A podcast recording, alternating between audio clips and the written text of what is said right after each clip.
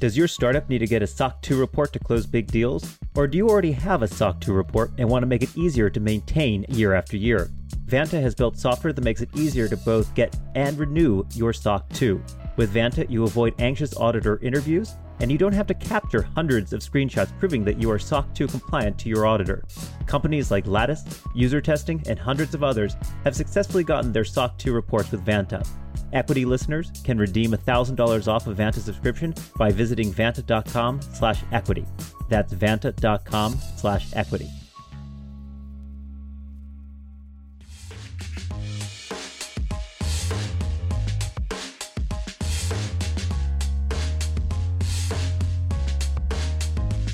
Hello and welcome back to Equity, TechCrunch's venture capital focused podcast where we unpack the numbers behind the headlines. My name is Alex Wilhelm and I'm here with two of my favorite people in the whole world. We'll start on my right. Natasha Mascarenhas, how are you doing? Last week I was a 3 out of 10. This week I am a 3.3 out of 10. It's been it's been a trying period for everybody, I feel. Danny Crichton, how are you doing? What's your out of 10? I'm doing great. I oh. mean, oh. how can it not be better? We want a number out of 10, though. You need to distill that down to a decimal for us. It, it, I'm up one point, which is a lot better than Tesla stock these days. yeah, Tesla had a had a rough had a rough end of the week. It looked like. Well, I'll, I'll follow suit. I'm a 4.7 out of 10. So beating Natasha, trailing Danny, but doing better than Musk. And with that, I think we can kick off. We are going to start with uh, a funding round this week. We're going to flip it around, not start with public markets, put that at the back of the show, kick the early stage stuff to the front, just because there's been so many IPOs and SPACs lately, we all know we're a little bit tired of it. So we're going to start with the more fun stuff and then get to the homework at the end. When, when Alex says he's tired of it, what he really means is he's been yelled at on Twitter. Yeah, I'm not tired of it at all. That was empathetic. I am very tired of it. So, any equity listeners on my side, welcome. We're starting with private this week, and we're going to kick it off with Climax Foods, which raised a 7.5 million round to create a meat alternative it's scanning for different proteins that exist in animal food products and trying mm-hmm. to replicate them in a way that doesn't use animal protein. It's starting with cheese. Uh, which, you know, to be clear, I know a lot about because I'm a cheese eater and I have many opinions about cheese. So I think they're taking on something pretty hard because if you say, like, here's a faux Gouda, I'm going to be like, I have eaten pounds of Gouda. I know exactly how I like my Gouda. I buy expensive Gouda because I like it and I, am going to go for it. I think my opinion after reading through this round is that this is the future, and I'm just going to be a little bit slow to accepting that. Like I think the the the meat explosion has happened. Cheese will be next, and we already do nut based dairy, so you know I think that's already happened. So I'm excited. Yeah, Danny, what do you think? How's your diet going to change? I like cheese. I you know I grew up in, in Minnesota, which is you know next to the cheese capital of, of the country. Look, I mean, meat replacement has done really well, right? We've seen uh, what was it, Beyond Meat? Is it? I forget the official term. There's Beyond Meat and Impossible Foods, exactly. And unbelievable. Um, I can't believe it's not butter cheese. So I'm looking forward to a whole selection of of I guess meat protein animal protein replaced products. Uh, let's expand the grocery store a little bit beyond cows. This was One Ventures, Manta Ray Ventures, S2G Ventures, Valor Siren Ventures, Prelude Ventures, Artis Ventures, Index Ventures, Luminous Ventures, Canaccord Genuity Group, I believe, Carrot Capital, and Global Global so Founders Carrot Capital. Capital. I don't know who they are, but they're the only ones that seem relevant in this context. I mean, they are on brand for the uh, the plant based food. Look, look, they should just call themselves I can't believe it's not cheese. And then we could have avoided not making jokes about their name for this entire last two minutes. And I think that would be a more appropriate title because we struggled uh, during prep for this uh, this particular bit of I was going to say, we don't talk about the future of food often on this show, but I think it's something we should be looking into more because we saw Impossible Foods do a meat alternative that people are kind of taking seriously.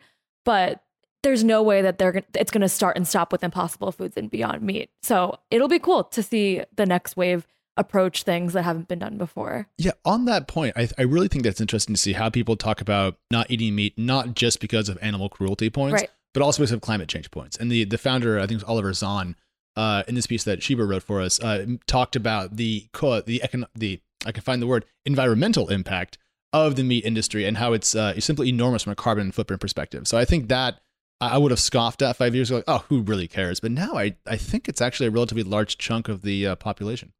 Well, my guess is it's actually also a great market, right? Unlike meat, where meat is meat, right? You're eating beef.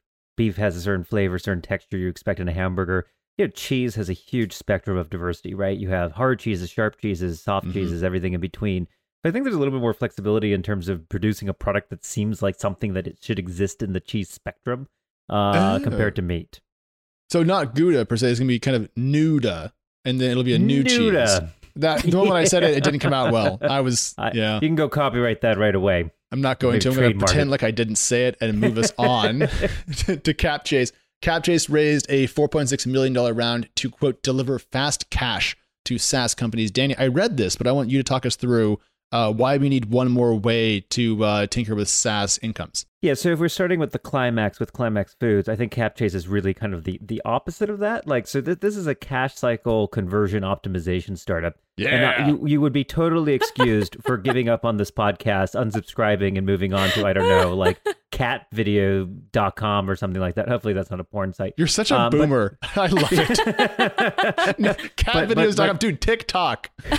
TikTok. Well, TikTok's only got like what, 17 days, 16 days left to go on the on the ticker. So Yeah, uh, tick, hopefully tick, a tick. buzzer beater, a buzzer beater is coming shortly. But um, look, CapChase uh, is is taking advantage of a new market, which is there are now hundreds, if not thousands, of SaaS companies making revenues. And one of the most common challenges with most SaaS companies is you have customers that uh, sign, you know, multi-month, multi-year purchase agreements. So they'll say, "Hey, we're going to spend two thousand dollars a month for the next two years. That's forty-eight thousand dollars across the total contract, what's known as the total contract vol- uh, value or TCV." The challenge is, is you can't get that money up front, and startups want money up front to pay for payroll, cash flow, growth, etc. Today, uh, uh, most startups go and get venture debt. They get what's known as a, accounts receivable line. CapChase is trying to make it a much more frictionless and pain-free way to get an AR line. And the cool thing is here, so if you sell a contract for $100,000, and instead of getting that over 24 small chunks, you can sell it to CapChase, effectively get 95K of that up front. They take the 5K. It's not super cheap compared to certain interest rates, but certainly if you're a startup that wants to avoid taking on long-term debts or wants to avoid taking on capital to preserve dilution, I think it's cool. And uh, Danny, I don't even really care how well CapChase does. I just like to see the explosion of different options for SaaS fundraising, given how it's kind of the de facto startup business model these days super cool to see innovation there and i presume the competition will lead to an aggregate lower cost of capital which is a net good for all startups that participate in kind of the new digital economy Yeah, well, certainly. And uh, look, a lot of SaaS companies don't have any options, right? When you're super early and you're a credit risk, banks won't lend. So, what most startups do early on is they actually give huge discounts to customers to do uh, payments up front, something on the order of 30 to 50% of the value as a discount. So, that's really where CapChase is competing against is those early customers where if there's a signed contract, look, you, the, the credit risk is really on the customer's part. Is the customer going to pay? So, you know, they're really evaluating, you know, if Xerox signs a two year contract, is Xerox going to pay for two years? Through the end of that. And if they are, it's a pretty good credit risk. And I just want to add too, I feel like branding is so important here. They called themselves the non dilutive revolution, which I'm not going to make fun of because truly non dilution is music to founders' ears, smart founders' ears in the during the pandemic and kind of going forward. You saw Clearbanc kind of use a similar pitch, right? The anti VC angle is really interesting for startups. Clearbanc's different, but it's just another example of startups joining this and kind of hinging themselves off of the anti VC route. In many ways, you could say that they are the solution to non dilution. And that is a chemistry joke and not one we get often on this podcast. But uh, that's enough about uh, uh, CapChase and, and cash cycle conversion optimization. Because again, if you haven't unsubscribed after hearing that phrase, um, something is very wrong with you. But, but, but Natasha, you're going to talk about InVision, which is not the InVision we normally talk about, but N Envision, En En Vision. Danny, you had a great transition, but let me just make it clear. People thought we were going to do cheese puns. I thought we were going to do cheese puns, but instead we're doing SaaS securitization puns. And that makes me love you guys even more. Um, Alex, That's though, what you pay for equity.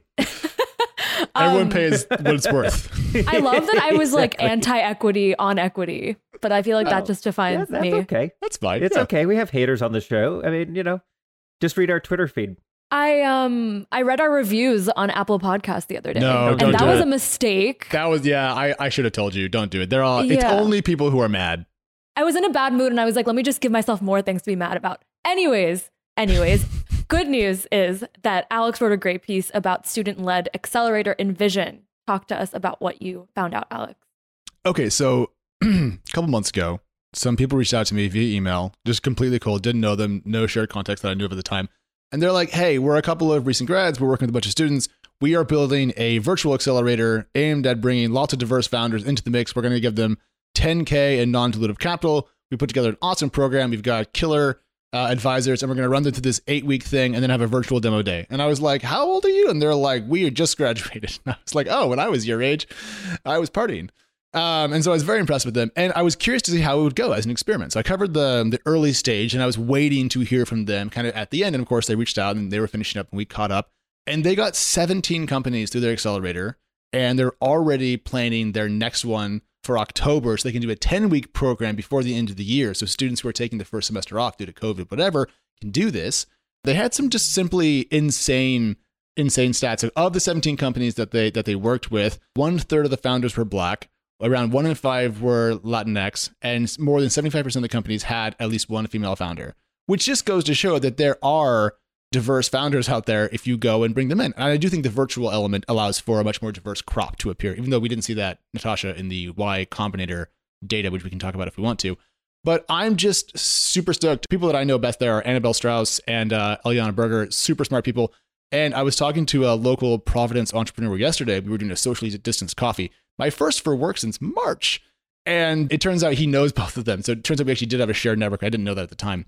But yeah, I'm just impressed. I love seeing people that I still put in the young bucket, even though I don't mean that in a dismissive way at all, do very impressive things and shake things up and show that all the problems that these more established players are having with diversity are are maybe more self-inflicted than market-based is my is my read. This is definitely where I'm finding hope right now. And there's the conversation we've had on this podcast before about how now anyone can become an accelerator. Is that good or bad? This is an example of why it's good in some ways. And on the point of diversity, I feel like explicitness matters so much, intention matters so much. And if a couple of students who don't have the same network as insert big name VC firm here can invest in diverse founders, then anyone can. And a, VC I was talking to the other day was like, we need to stop doing the narrative of that it's hard for underrepresented people to get capital because it is the best time for underrepresented people to get capital. It's not it's not easy, but it's also like gonna shoot people in the foot earlier than they even try if we keep pushing this idea that there's no one out there looking for looking for underrepresented founders to invest in. Yeah, one more quick note about the Envision group, uh, just because I can shout this out because we're on air. If you go to envisionaccelerator.com, E N V I S I O N accelerator.com slash portfolio, you can see all the companies and kind of what they do. So if you want to see some really, really early stage studenty led companies uh, to see what the kids are thinking about, uh, take a peek. Again, not being dismissive, being super stoked about this really cool stuff.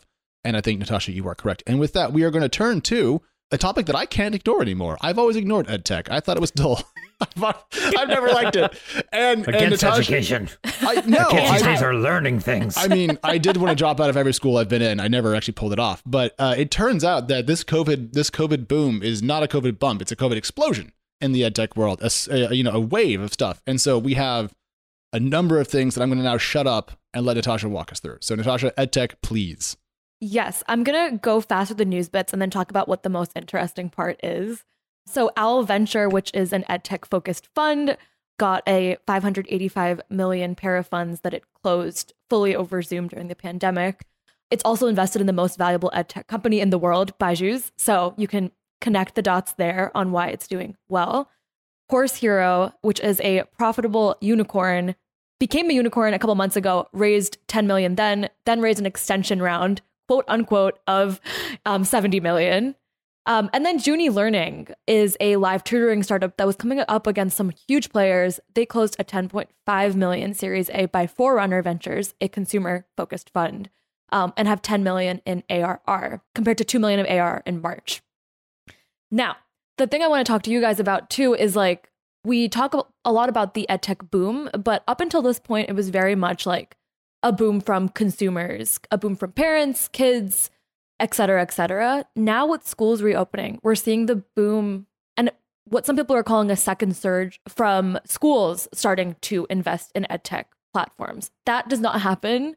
People do not pitch to schools. It's the easiest way to die as an edtech startup. And so it's been cool to see the boom kind of transition from being solely consumer to actual B2B. So yesterday I caught up with the CFO of Jamf, which is the Apple MDM company, and I was talking to her about the edtech market in particular. I'm like, "What are you seeing? Is it is it is it you know explosive?"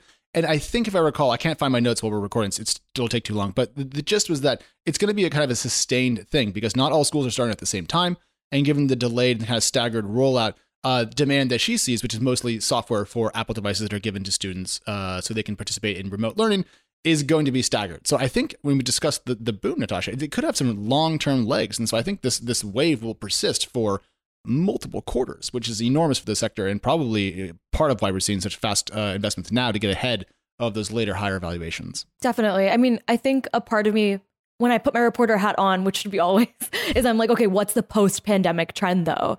I'm sure there's hype in ed tech. There's definitely hype in ed tech. But for example, like VR labs for science class, I was talking to Owl Ventures and they were like, it doesn't have to be scientific to get investment interest from us now. Like that is still interesting to us, but we're also still interested in the Q&A services like Quizlet. If Quizlet was pitched to us now, we'd still be interested in it.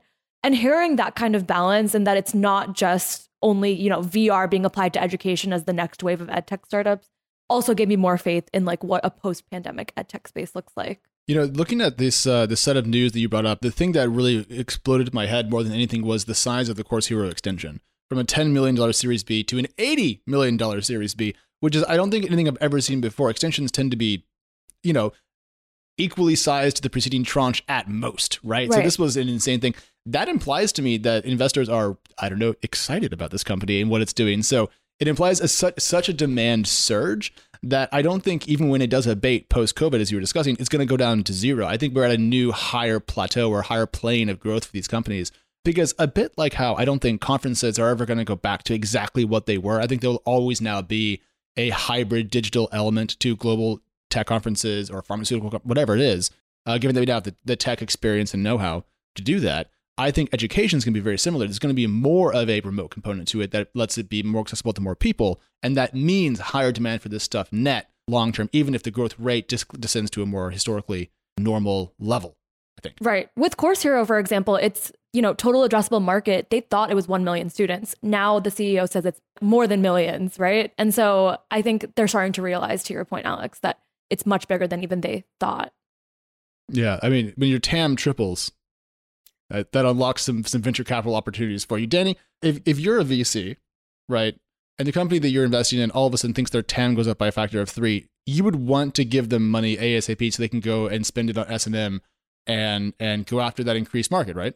Maybe. I mean, I, you know, to me, I, am very excited here, right? I, I think that the, the coronavirus pandemic has has has scrambled the entire education market, right? Everything from individual tutors, which is what we are talking about with the last company, to the infrastructure that actually empowers classes, to the fact that a lot of folks are moving online from offline. You know, all that is really positive from a technology perspective. I think the question is, is ultimately where are these budgets going to come from? You know, we're talking a little bit about this transition to B2B. Well, school districts have no money because taxes are way down. Universities are being, uh, you know, are crippled from state, you know, budgets. Foreign students not paying full fees, tuition's going down you know, so I think a huge amount of it is still focused on consumers. I think that a lot of these technologies are going to end up substituting for existing kind of infrastructure, and so I see a lot of cannibalization. Uh, you know, Rafat Ali, who was talking about events and kind of the collapse of the events business, you know, brought back this quote from from 20 years ago about how you know analog dollars become digital pennies, and I think we're going to see something uh, very similar in the education space, where you know the the hundred thousand dollar tuition and cost of living to go to a, a business school, let's say for a, an MBA annually, is going to be replaced by a $1,500 course online that's roughly equivalent. And that to me is going to be the magic in the next couple of years. Mm-hmm. And there's going to be real winners and losers. So I think the TAM is definitely increasing. I would buy into that. If I was an early stage investor, I would be just counting my laurels. This looks like a huge win. Uh, you got some wind in the sails and you know the later years of a company. Um, if you're investing now, that's trickier to me, right? Because there's a ton of companies already on the map um, dozens that are already years in. Um, you have a bunch of new ones coming on. I, you know, I'd be more careful at the seed and A. This is why Danny famously gave up VC to become a long-term value investor on the stock market. uh, that level of, of caution. I, I want to, uh, before we move on to other funding rounds, because there's a lot more to get to. I, I want to point out that I was initially terrified when Danny said, um, you know, traditional dollars become digital pennies, uh, or whatever that, that quote was, and I then I the realized uh, analog, analog dollars become digital pennies. I was so so close to getting that right, and yet so wrong. Uh, I want to point out how like I was initially terrified. I'm like, oh, that means revenue will be smaller, but then I realized the opportunity that unlocks. Like I, I have not gone to business school because the opportunity cost of not working for two years plus the cost of business school made the math look really crappy. Just like I'd have to like have like a, like a 50% income jump and I want to stay in my profession. So like it's not going to happen. So I never went. But if it was like take 3 months off, pay 5k, do it online or whatever it is and you know just spend all my time doing that, I would definitely do that. Just take a leave of absence and go do and get an MBA if it was cheaper, right? And therefore more cost effective. So I think Well, there's a cool silver lining to this in terms of access. And and the flattening and the access is not just for the U.S. right? It goes internationally, so people around the world can take the exact same classes that you could in Boston or New York. So or or vice versa. So to me, like there's this this huge globalization that's going to kick in, huge flattening, affordability is coming back. I mean, it's amazing to see in education. And any stigma that there maybe would have been with online credentials or online degrees is effectively gone now because everything is an online degree.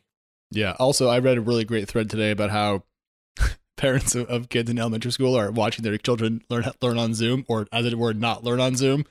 Probably the funniest thread on Twitter I've read in some time. All right, we're gonna put a stop to this. I'm sure EdTech will be back next week because EdTech is the new SaaS apparently, and we can't get away from it. A quick public service announcement from the Equity Crew. We are bringing Equity live to Disrupt, which will be going virtual this year. Yeah, and so we are going to be recording live at the investor reception. So if you have an investor tier ticket, we will see you there. If you don't have one and you are an investor and you want to come hang out, grab one, use the code equity, save 100 bucks. Even better, anyone who joins us will have a chance to play a game with the Equity crew. We're going to pick two investors, friends of the show probably, put them in the hot seat and ask them some questions live. And that's going to be, I presume, some sort of comedic catastrophe. But having a game on the show has been a goal of mine really since the beginning back in 1473. So I'm very glad that at long last we're going to have our own mini game show. Uh, oh, and don't forget, if you're not an investor, the actual episode will come out right afterwards. So it's not going to go down some exclusive route. So we'll see you then, and uh, we'll see at Disrupt. But we are going to talk about Patreon and its enormous new round. Natasha, can you tell us just like the the broad strokes here, and then I want to dig into the the the trends behind it. Yes, so Patreon is our newest unicorn. It raised 90 million and is valued at 1.2 billion. And it last raised a year ago at 60 million at a 600 million valuation. So it's a pretty really healthy bump in terms of valuation.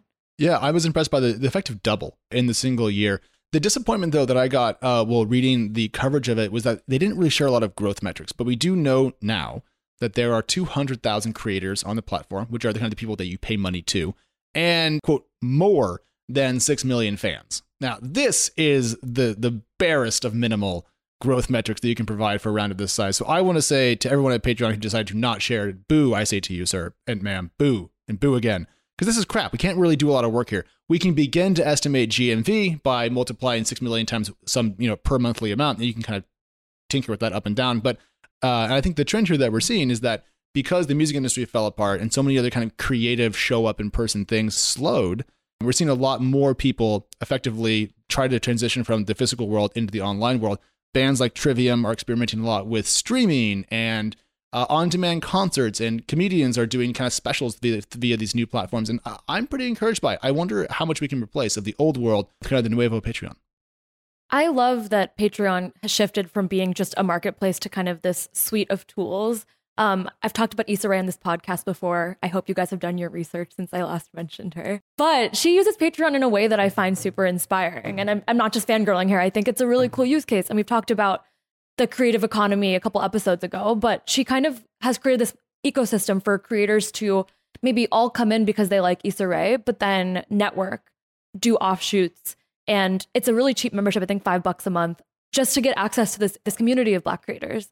And so, to me, I feel like Patreon having that kind of strategy will probably beat companies that are new to it because it already has a really solid built-in creator network to to the small metric point we got.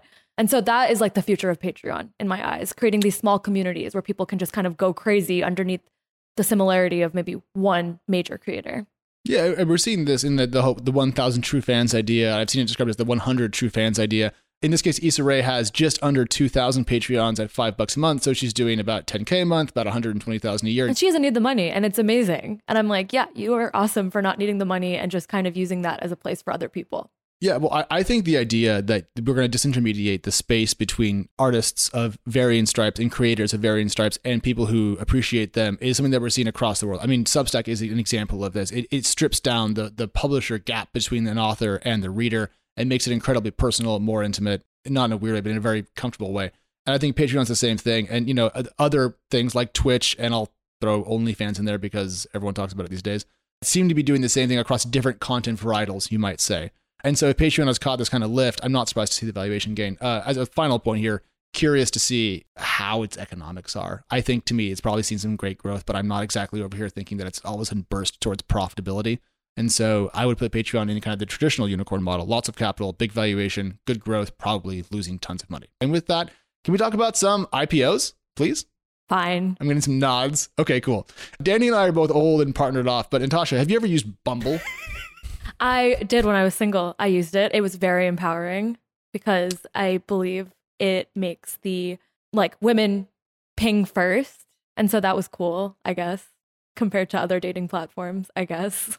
Because women have to initiate conversation versus men, so it kind of puts it, it, it gets rid of more creepers. I think was was the sure. idea. Yeah, and I mean, I was always someone who messaged first on all apps, anyways, so I didn't need it. I just it was interesting to see which what kind of people I would find on the app. Cool. I, I put you through that really kind of awkward gauntlet, and I'm sorry because I wanted to point out that Bumble had a twist on the market. Yeah. And what they've done is taken a different approach to the dating game. And if you had told me a couple years ago that Bumble was going to go public, I would have kind of laughed at you and said, "Oh, what went wrong?" But in reality, we know how big Tinder is. We know Tinder had like I think it was 1.2 billion in revenue in 2019. So the dating market with subscriptions and kind of one-time boost payments and so forth is enormous. And it's fun to see there's more than enough space in the dating market app world to support essentially Tinder as a public company via some other, you know, arcana, uh, and Bumble well, going public possibly in 2021. Well, and it, what's amazing here is, you know, most of these companies are owned by IAC. You know, one of the classic rules of venture capital is you never back a dating app because only one buyer in the market will ever right. buy a dating app. So it's actually incredible to see you know, outside of Match, which is I believe also owned by IAC, to have a, a, an actual dating app go public and potentially debut. I mean, it hasn't happened yet. I haven't filed as far as we know, just a leak um, uh, in 2021. So that'll be a huge breakthrough. And so the folks who kind of double down against the you know wisdom, conventional wisdom of Silicon Valley on dating, are you know presumably are going to do pretty well in that. Yeah, I'm excited to see the churn numbers because it's not like regular churn. You don't like get over the product and say you don't want anymore, but you do eventually, you know, hopefully find someone to keep. I think is the idea. Well, I, I feel like uh, remind me because I don't use Bumble um, because women aren't going to talk to me for, for multiple reasons. But I'm curious. it's uh, the haircut. it's always the haircut. yeah. but I'm curious because isn't Bumble the one that's trying to do a little bit more around professional networking yes. on top of dating? Natasha, you you're our resident Bumble expert. I really am not, but I will take one for the team. Bumble yeah, has kind of this business friend functionality. And, you know, I always joke that I would love to have a dating app for friends. Would I think Tinder had Tinder like group before where you could like match as a group and like meet, which sounds weird, but like I did it in a friendly way a couple of times. And so Bumble, I think that would be a really cool thing I'm excited to see out if it does file, if it does go through the IPO. It still really could not, um it i i think that it's going to get acquired and this was just them trying to oh. you know oh. well they could get acquired by iac and then my whole like line is going to be totally effed up it wouldn't be the first time iac screwed me over Fuck you match sorry all right natasha not, back to you i'm not going to dive into that too deeply but no bumble and then even GoodRx which i know we're going to talk about in a bit i think those ones are my two bets that they're leaking to get acquired I just have a feeling there's no way that everyone's going public this much. Well, I love the fact that we had six IPOs in one day, and then there's been no IPOs since for like two weeks. It's been a dry spell. Well, I mean, I, it's like it's like a hurricane category five followed by drought. Like five, eight business days ago, nine business days ago, like six companies filed, and we've heard we've had news since. I don't think it's that bad. I mean, I, I would just ask drought. the bankers to spread them out so that we're more conveniently like helped. That's yeah, all I'm you, asking. You know, bankers don't tend to give shit what I think, sadly, and they don't like to tell me things. So, okay, quickly then, two more IPOs. One, Wish has filed confidentially. Wish is an e-commerce application famous for selling you things that are enticing yet disappointing. I think is how our own Connie Loizos described it in her piece, which I thought was hysterical. I love that. So I think that's drop shipping in a nutshell. Uh, I'm paraphrasing a little bit. The thing about Wish is that even though we giggle at some of its merchandise, it is an enormous business. It's raised uh, 1.6 billion according to Crunchbase, now worth 11.2 billion dollars according to do his last round. Tons of active users, 70 million, give or take, across about 100 countries. Big revenue numbers, interesting GMV model. I, I, I'm fascinated by this. My question is, how unprofitable is it? And that's my, you know, I'm just, I'm sure it's growing quickly, but I, I just, because eh, we all know e-commerce trades at a lower multiple to SaaS. given a different margin structure and kind of business model. And so if it's also super unprofitable, it doesn't quite have that high margin revenue to kind of boost it up. So I'm curious to see how it can do. But I did a little math magic and eBay trades for about 4x sales. And you can easily see if they do more than 2 billion this year, you can get to around 10 billion. So I can kind of see the valuation working out, but I'm very curious about it. And then uh, Natasha, GoodRx, uh, why are they dual tracking? So GoodRx filed for IPO at the end of August. It's been profitable since 2016. So that's already makes it rare and newsworthy. Founded in 2011, it's a drug discount coupon provider. The reason I think it is going acquired actually has no science behind it or rationale. I just have like a gut feeling that it's going to get acquired because I feel like the market for that is doing well right now. Hims is kind of tangentially related, and so I imagine Hims acquiring GoodRx. I just have a feeling. Well, I guess the last coupon company we talked about was Honey, right? Wasn't Honey bought by PayPal? Yeah. You know, last year for what a couple billion bucks. You know, I, I think we have to give some context for our international readers. So if you're in not in the United States and you don't understand what is going on here, in the United States we have the system where drugs cost thousands of dollars unless you show a piece of plastic, which they cost like what, 25 bucks on the copay or something like this. Or less. Very complicated. You know, I had a friend yesterday who was just tweeting out that he, he went to, to one of our local pharmacies, quoted 240 bucks for, for a pharmacy prescription, went on GoodRx, got a coupon in store, went back to the, the, the checkout counter and paid 40 bucks for the exact same thing it really is like the most incredible, crazy arbitrage, weird coupon business that we've ever seen. And it's mostly a function of just how messed up the, the American healthcare system is. And so, you know, it, what, what's amazing to me, again, profitable for multiple years. It's really a, a marketing ploy, if you will, right? You know, uh, most of the pharmacies in the U.S. are built around the notion of using pharmacy to drive store traffic to other more profitable parts of CVS, Duane Reade, Walgreens, beauty, health and beauty, et cetera. And so they actually don't care. They're not looking to make a huge amount of profit on the pharmacy business. They're just looking for you to come into the store. And the beauty of pharmacies is you have to come into the store repeatedly and regularly to go do so. So I actually think it's a brilliant model. I think the question is if they are dual tracking, who would be the acquirer? Uh, I mean, CVS, Walgreens, the Amazon pharmacy push. I mean, I can see I, I, can see I can see buyers there. There you are. Yeah, I could see Amazon. I could see Amazon. Uh, but with a 19% profit margin, you know, they're just an incredibly good business. I mean, they make a lot of money. They're growing.